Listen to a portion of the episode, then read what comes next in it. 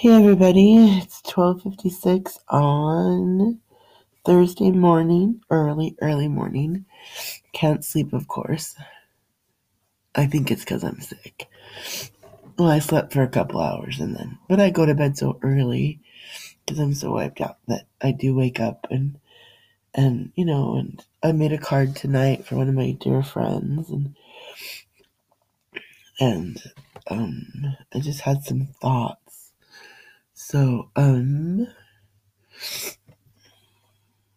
what are my thoughts? My thoughts are I can't remember my thoughts.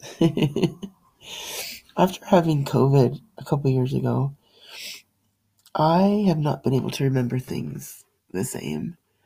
And it's really frustrating because I used to remember everything like an elephant, you know, an elephant's memory. They remember everything. And sometimes in the classroom when parents come to pick up their kiddos, they say their name and I I can't register who it is.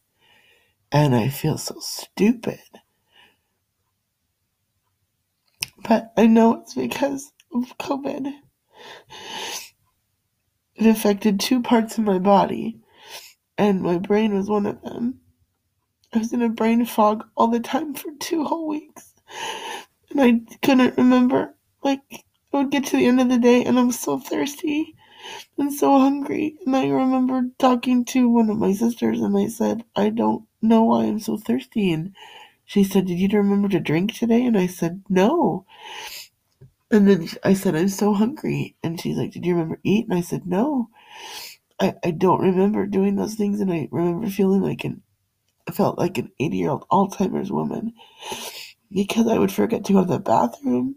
I would forget to eat and forget to drink for two whole weeks.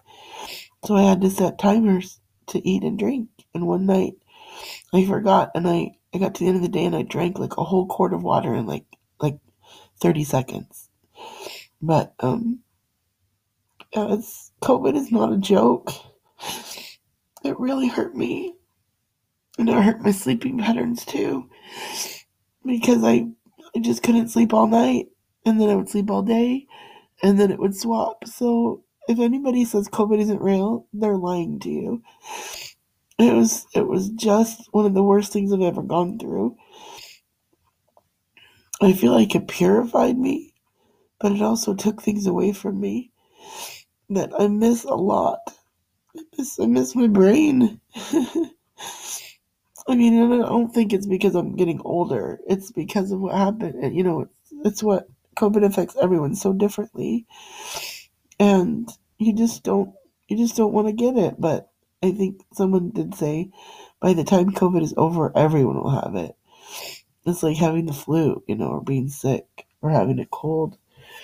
Just one of those things that, you know, I wasn't afraid that I would die, but I just, it was awful. It was just awful. So, but I had a couple other thoughts. I don't even know why I got started on that. Um, I'm still, you know, after getting rid of that person in my life, I, I don't feel empty. I just feel sad.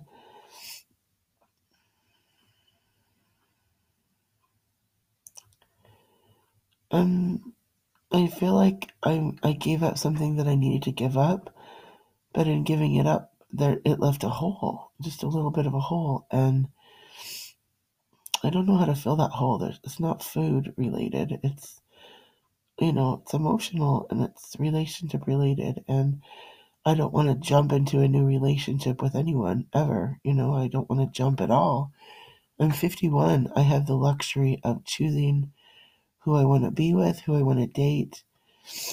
Um, I don't have to settle for anything ever. I never did, but I always thought that I did. So I was on Facebook tonight and I found two quotes that I want to share. One of them, the first one, well, that I really, really liked, said, Someday you will be happy, and it will be because you were brave enough to let go of everything that was never meant for you. There's been a lot of things that weren't meant for me. And I, I am a happy person, you know, I really am. Yet deep down inside, there's so much pain and loneliness.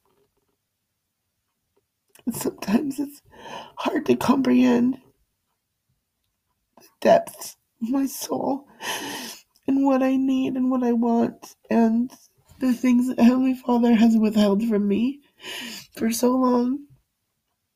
Not because I'm not worthy of them, but because I'm the most worthy of them. And waiting is the hardest part. It's the hardest part. And I don't take a lot of comfort in people that are married who have a companion telling me to wait or to be patient or it's just it's coming. I, I don't like that. I I don't I don't think it brings me comfort to hear that. Even if it's true, you know, there's been a lot of waiting in my life. I had to wait for everything. Every single thing. And maybe you have too. Yet I'm still waiting and you know, not being able to have children. When that's all I ever wanted. It's been really hard.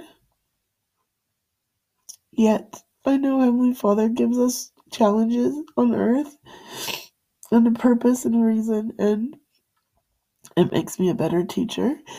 It makes me a better mommy figure to these little kiddos. And I shared a story with them today, and it was really sweet about how I got to come here. And when I was done with the story, every single one of my littles came up and they just hugged me. They kept saying, We love you, Miss Adele. We love you, Miss Adele.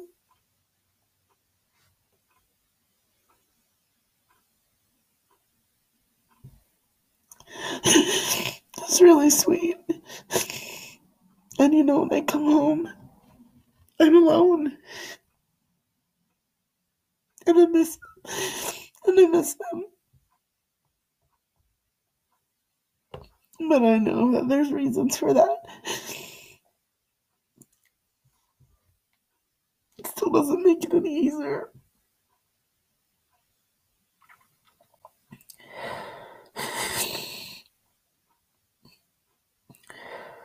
This is really hard. And then a long time ago, when I was in a young adult singles ward, we were all on the same row. And no, we were in a family ward, the singles. We were like in our 20s, and I was living in Moses Lake, and we were singing, Oh, families can be together forever, something. And we were like rolling our eyes. We're like, whatever, we're still single. And then we started singing, Someday my prince will come in the millennium. That's more true than you know. So I'm looking forward to the millennium with great anticipation for many reasons.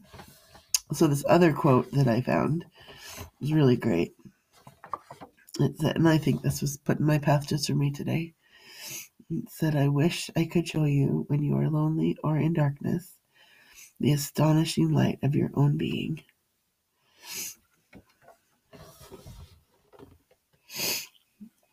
That's a really good quote.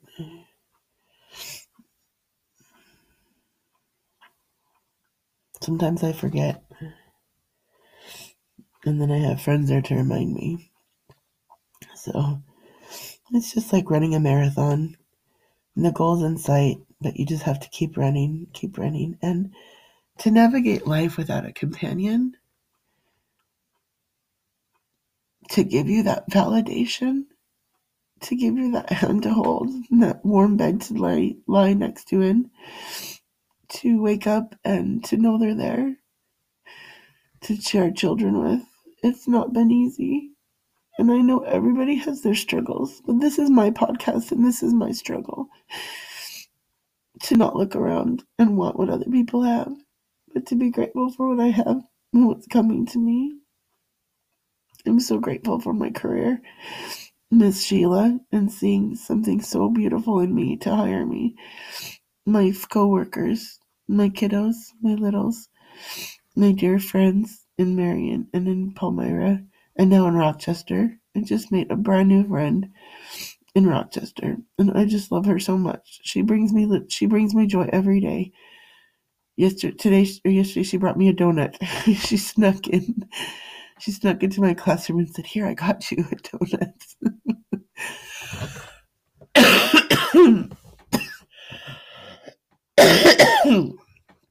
and there's some jazz festivals this summer. She's like, "We're going." I'm like, and guess what? We need to go to the movies. And she's had some tragedy in her life and she understands tragedy. And we understand each other and we have lunch together. We're, we're at the same break time. And it's so been so much fun to just feel her spirit and her love and her kindness. And she always has the best words for me and the best just such a wonderful, wonderful person. And I know Heavenly Father brought her into my life for a reason. You know, I'm just so grateful. And I know there's reasons where why Heavenly Father places us where He does. It's where we can do the most good with the gifts and talents we've been given. And not only do the most good, but to feel the most love. I feel so much love when I come into work every day. So much love from everyone. Everyone. And today we had 14 of them, and my assistant was, she was gone today. And so Miss Sheila was in there with me, and it was it was it was nutty, like it was crazy for both of us. And then we we went outside for ten minutes, and it wasn't snowing, but there was still snow on the ground, and the kids were freezing. And so brought them in, and the kids were crying, and I was about ready to cry. I was frustrated because I was doing lunch. You know, two tables, 14 kids, 14 three year olds, two tables, you know, and it was just rough. And so I, you know, I'll have a little gesture. I tell, like I show the kids when the noise level's too, too, too high. And I, I said today, Miss Adele's head is to pop off. Do you want to see that? And one of the girls said, Yes, we want to see your brain. I'm like, No, you don't. But then at the table is one of my little littles. I said, Miss Adele's getting frustrated. And he's like, Miss Adele, but you're still so pretty. those cute little sweet honest comments from these sweet little tender spirits. Sometimes I forget that they're three and I forget that they're still learning because sometimes they go up against me and, and are a little bit rebellious, but who isn't, you know? Anyway, those are my random thoughts. So hope you have a great day and we'll chat with you again sometime. Hopefully it won't be so emotional. so she's just the tender feelings of my heart. And sometimes they really come out in the morning when I can't sleep. So, all right. Thanks for listening. Bye.